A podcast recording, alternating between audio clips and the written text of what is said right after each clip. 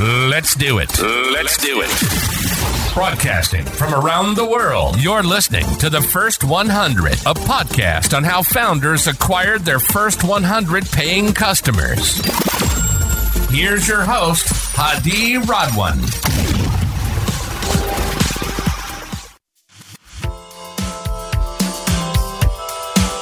Good to have you on the show, Will. How are you doing today? I'm doing well. Thanks for having me. Yes, I just uh, was chatting with you earlier that I'm a big fan of protein bars, specifically clean protein bars. And you've happened to have one that is really tasty, which I was surprised because most of them have this synthetic taste from the excessive uh, sugars they use to mask for uh, many of the natural flavorings they do that was really good for me and my wife because we both are a big health addict on that front. But before we dive into IQ Bar, I would like to introduce Will Nitze, which is the founder of IQ Bar. It's uh, essentially a plant protein bars, and you just introduced a couple more categories. One is a hydration stick, and then one is an instant coffee, which is packed by functional compounds. What stands out to me is your brand. It's very bright, fun, youthful, and you've launched this five years ago, six years ago, 2017, raised 10 millions to date, and you're very efficient. So, Will, tell us why another protein bar and how you're different. Yeah, I mean, for me, I've always been interested in really big competitive categories. A lot of people shy away from that. I'd much rather go into that than ever be caught trying to manufacture demand. So I want to go somewhere where there's a lot of demand, there's a lot of people ready to pay money for a good or service, and then I want to outcompete people in that space. So, you know, that's always the first thing anyone says to me, "Oh, you're doing a, a nutrition bar, protein bar, whatever." It's so crowded. There's so many options. And that's always what I say back. It's like, yeah, there's so many options because there's so much demand. The other thing too is saturation of the market kind of waxes and wanes. It's not constant. So, are there so many options? Are there hundreds of options in a frothy market where there's a ton of VC dollars flowing into anyone with any idea? Yes. Then 2022 happens, 2023 happens, and the funding kind of dries up, and then it gets less and less and less and less competitive. So, that's another thing I think people have to keep in mind is saturation is, is not fixed. It kind of comes and goes but yeah, I mean, for me, I, I, had an idea. I wanted to make a brain food. That was the original idea because I was interested in the brain and I was interested in nutrition and I wanted to start a company and be my own boss. And I wanted to make the thing that I was going to sell. I wanted to create the product. And so, I'm not an engineer. I'm not a software. I'm not a programmer. Like I'm not. It was never going to be tech, and I always like tangible things anyway. Uh, and then I got really into nutrition, so it was all just kind of a natural fit. And uh, and so I said, okay, what's a big category that I can like mash a bunch of things that are rich in compounds good for your brain? What's a category where I can mash a bunch of those things together and sell it to someone? There's not that many categories, right? It's like bars or cookies, maybe, but then you're that's a whole baking process. So anyway, bars is just a really natural starting point. And I also didn't know that the idea would work. Like there was a 50 50 shot. We started with a Kickstarter. There's a 50 50 shot, it just flopped. And I don't know what we would have done, but um, it didn't. It went really well. And so then we said, okay, where's the smartest place to start selling protein bars? And we just kind of layered on a website and then we layered on Amazon.com. And that was really how the brand got its first 1,000, 2,000, 3,000, 4,000, 5,000 customers is is online, and we started getting real time feedback about the products and started iterating on the products, and that was what kicked everything off. Amazing. I mean, you mentioned you're in a competitive space, and I love the fact that you had the pain point. You wanted something that is good for the brain, and you validated the market through a Kickstarter. What has been the most challenging? Because when you put something out on a Kickstarter, the customer is waiting for the product. And essentially, when you create a product like this, how many iterations do you go through until you say, yes, this is the iteration that I think people would love, the taste is good, the functional part of the ingredients are quite balanced, let's say? I mean, endless. Like you're never fully done to is the truth. Because every year, you know, for example, let's say we use a pea protein powder in our bar and every year we evaluate all options. And let's say there's another pea protein powder that's 30 cents cheaper per kilo and it's better nutritionally. There's more protein per unit of weight or it incorporates better into the bar or whatever. We will evaluate then and say, hey, will this objectively improve the product? If yes, let's take a look at it, swapping it in. If no, let's not. And so it actually never fully ends that iterative process, but just at a high level of like, like how much protein do you want? How much sugar? How much net carbs? Do you want to use an emulsifier or not? Like blah, blah, blah, all that kind of stuff. I think the first place you, you start is look at the market, and the market will tell you a lot. So, what bars are doing well? Why are they doing well? What do consumers like about them? And, and look at all factors. What are they priced at? What flavor profiles do the best? What protein count does the best? Blah, blah, blah. Eventually, at some point, you'll have to take some leap of faith because you need to be different. And by definition, being different means there's not really market data on that element of differentiation. So for us, it was always we want to be a low carb, low sugar, high plant protein bar because the way trends were going was sugar, less sugar was was more and more people were adopting that lifestyle, and then more and more people were consuming plant protein instead of animal protein. So that was a no brainer, like low sugar, high plant protein. Actually, we didn't start with high plant protein. We just started with brain food. So we said we're going to optimize around XYZ brain nutrients and be a low sugar bar. No, and the reason we were a low sugar bar was that's good for your brain. So, like, a, for example, a ketogenic diet is good for your brain to cycle onto and off of because you're not overloading your brain with glucose and flooding your body with insulin once you eat high carb or high sugar stuff. So it's all it all all, all works backwards from what is good for my brain.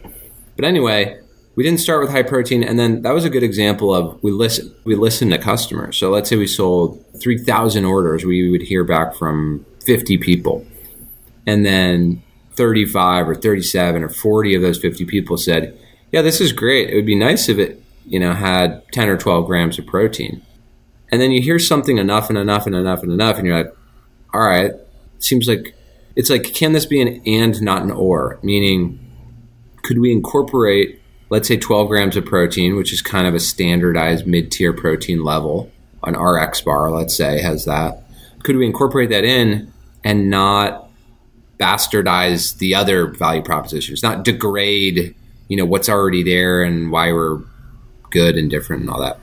And the answer in that case was yes, like we can. And so great. Let's revise the product this is one of the benefits of e-commerce is you can't really do that in a store. Let's say you launch in a thousand stores. You can't just be like, hey, you know, Walmart, we're to just put a different product in next week. That doesn't work. Whereas online, you can say, hey, we made some enhancements. Here's our new product. And that's why I always advocate people start online. You can iterate a lot quicker. You can test branding, test headlines, test call out hierarchy. Like, anyway, we just sort of kept listening and there's taste elements too right so i want this to be sweeter or i want this less sweet or this is too dry i want it moister um, so that's just like eating quality and flavor experience but it's a lot of iteration at least it was for us i think if you're nestle or your general mills or your kellogg's i mean you go through so much rigorous r&d and like focus groups and all that that you're probably doing all of that leading up to the launch. And then when you launch, it has to be perfect because it's going to go into 30,000 doors and blah, blah, blah. That just isn't the case for a one person company, you know, starting online. I don't have the resources for that. And also, you don't lose much from iterating a lot and re releasing products in the early 18 months, let's say. Yeah, absolutely. Thank you for sharing that. As every DTC operator knows, acquiring customers online has become harder and costlier prices of the ads going up. iOS privacy updates have made retargeting almost impossible. Please walk us through your early acquisition strategy. How did you acquire your first 100 customers beyond the Kickstarter campaign? Any non scalable methods you deployed early on when you were maybe bootstrapped at the beginning? So, what we did was we were never fully bootstrapped after. And honestly, I don't think the best move in consumer goods is to bootstrap.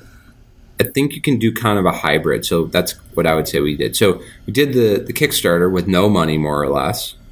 And then we generated between Kickstarter and Indiegogo $90,000 of sales. And then we turned around and we took that to angel investors who said, hey, we did 90,000 in sales in our first two months. We're, we think we're worth this much. Do you want to invest? And we raised half a million dollars. So not a huge amount of money, but not a tiny amount of money. Basically enough to where I could hire one more person, be a two person team, and start investing in paid ads, Facebook ads, more or less, slash Instagram ads. And so we started that paid ads process like fairly early after we raised that money. And of course, that's like the holy grail. I mean, there were entire brands built on that. If you can get that flywheel going, if you can get your customer acquisition costs, you know, lower than your lifetime value, you can scale to infinity. But through that, of course, that's incredibly hard. But so we, we started pretty early on there and probably got our hundred. I mean, we got our first hundred customers from just Kickstarter repurchasers and word of mouth. But how did we get our first like five thousand customers? Definitely starting to turn on the paid ads engine, got that going, and then a couple months after doing our website, we layered on an Amazon storefront, and we were a keto compliant product by then, and keto had just blown up in America.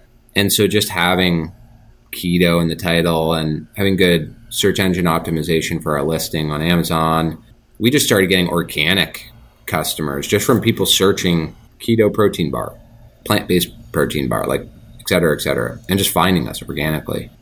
But of course, we then later, at a later point started layering on Amazon ad spend and you know bidding on keywords and then later even display advertising and, and all that. But it was all kind of a gradual growth process. Any tactic that has worked really well with you to reduce your CAC to a certain level? Something that is interesting to share with us? Mm, my wife, who runs our online business, would be better at answering that. Having a really good offer. I mean, there's like the same stuff anyone would tell you. Have a good advertisement, have it not feel like an advertisement. UGC is great, et cetera, et cetera. But a really big one is just the offer itself. Have a really low risk proposition for a customer. So, for example, we have IQ Mix is an eight stick hydration sampler, and there's four different flavors.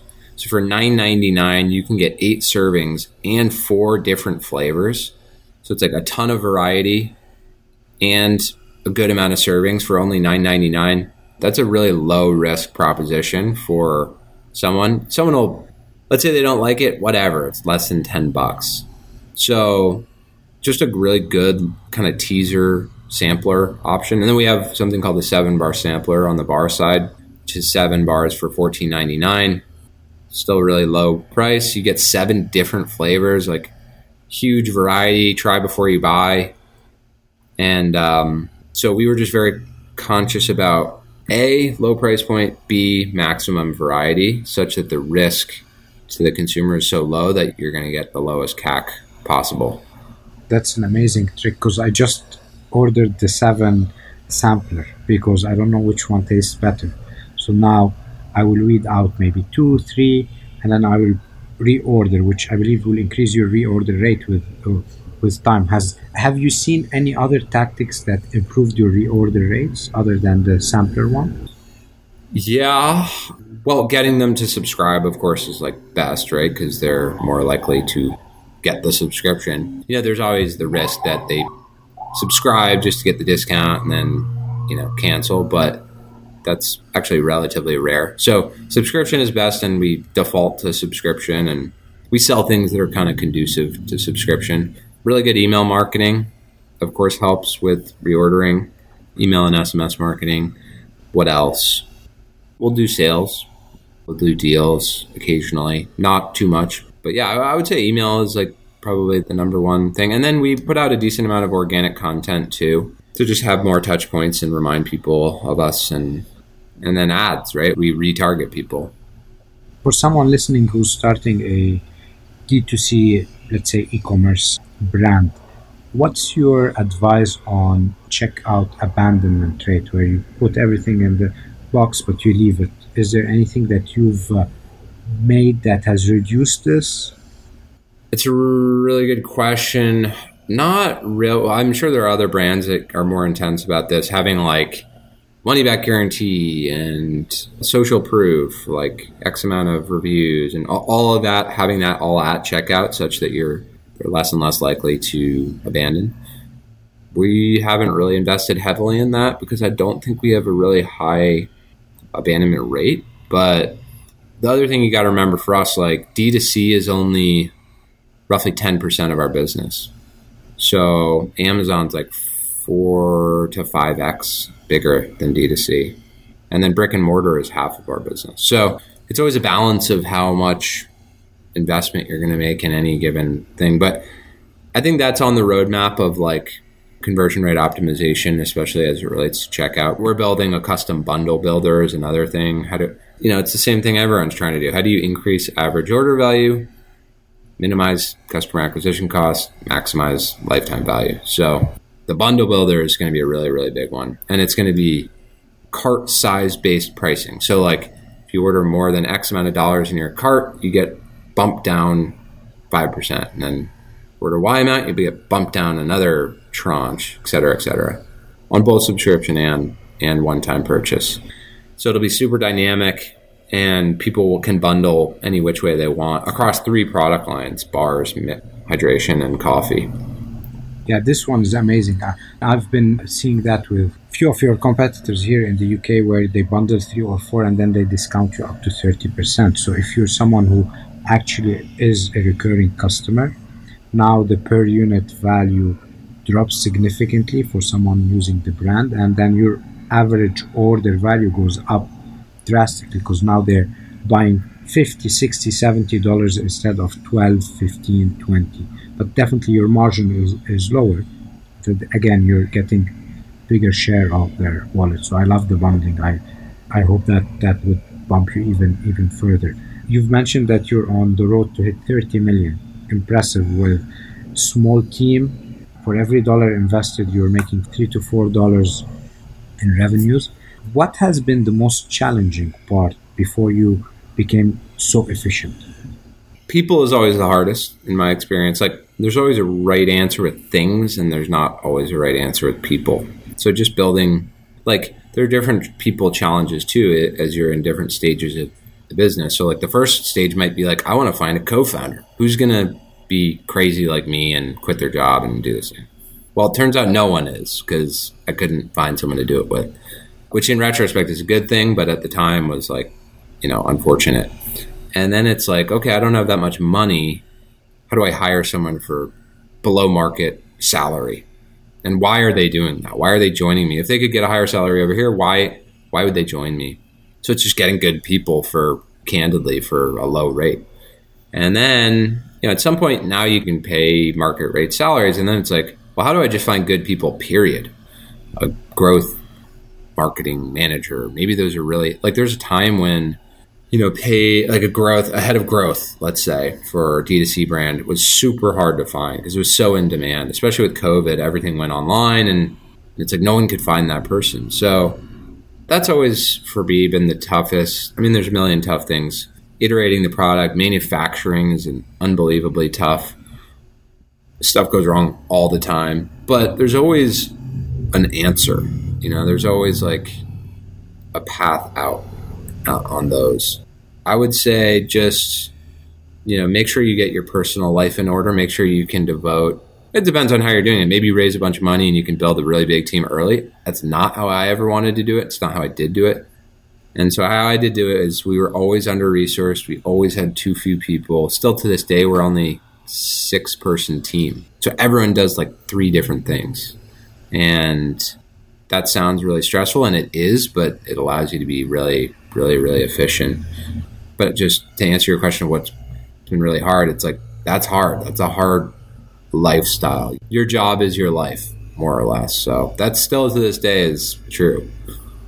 Absolutely. What has been interesting is that you've started as an online brand, but then you moved into brick and mortar. So, what was your pitch or your strategy to convince people to give you shelf space? Because this is the hardest part and it's dominated by very big brands. How has that shaped up for you over the years? Well, I think the first thing is where do you think you're going to do well? So, you know, if you're a premium product and you're a natural product and you're going after a health conscious woman who's really into yoga and shops at Sweetgreen, which is like a salad chain in the US, and blah, blah, blah. Like, okay, Whole Foods is probably, you're probably going to do pretty well at Whole Foods.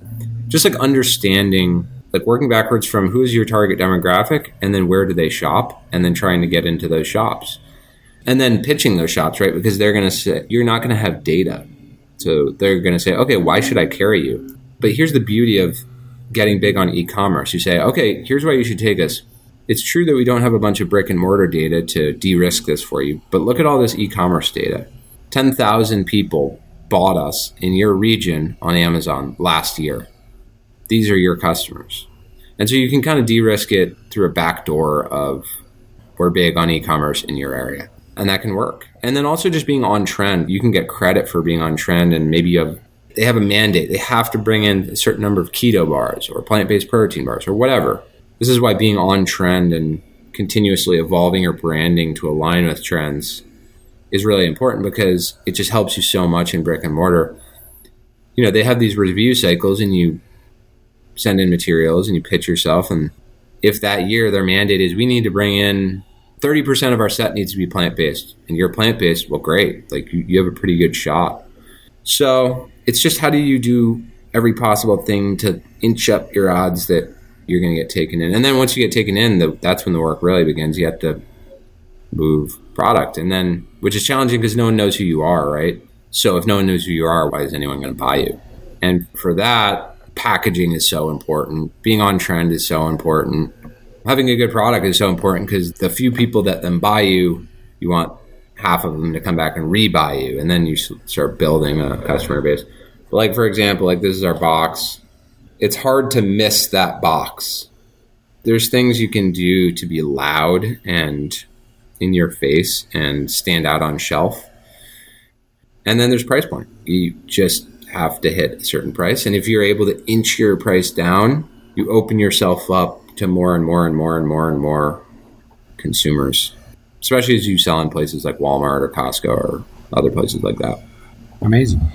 What's next for IQ Bar? Are we going to see a cereal? Are we going to see expansion globally more? What do you have in mind? No, you won't see a cereal. I think we're tapped out at three categories. I really like three categories what's nice about three categories is we have two powder products hydration iq mix and then coffee iq joe. We make them at the same manufacturing facility. They're both powder right? So you can just blend both of them the same way fill it into stick packs the same way. It's, there's a lot of synergy there. And then bars is separate. We have three product lines but we're really only managing two different manufacturing processes. And the powders they last two years. So you can produce just a massive amount and then store it and it's good to go. So powder is very low maintenance. It's a great business model, in my opinion. And bars is much more complex and harder and, and all that. But I don't think we can handle more, and I don't think we want to handle more. We want our brand to be coherent and make sense. Like it has to be brain plus body nutrition that's relevant to snacks and coffee and hydration. Could you go into a bunch of other areas? Could you go into sleep? Sure, you could, but at some point you're degrading your focus too much and then it's like who are you? you know you start being just like trying to be everything to everyone. And so i really like like satiate hydrate caffeinate.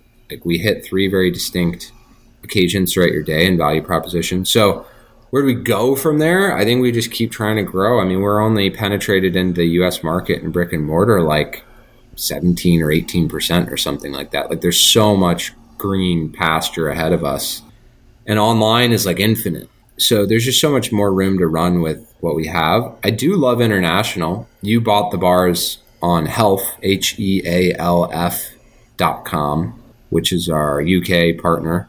And the UK is the first region we would expand and have expanded. So I love the idea of international expansion. It's just, it's so complicated.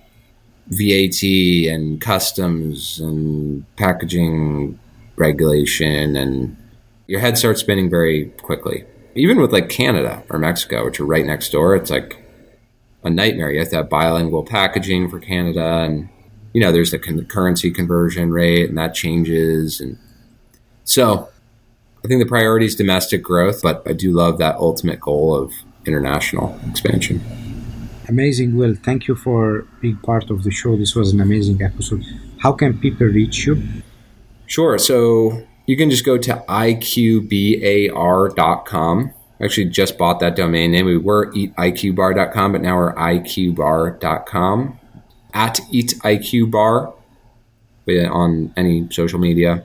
My name is Will Nitze, N I T Z E. On LinkedIn, I put out daily kind of musings and thoughts on startups, entrepreneurship, CPG. So, yeah.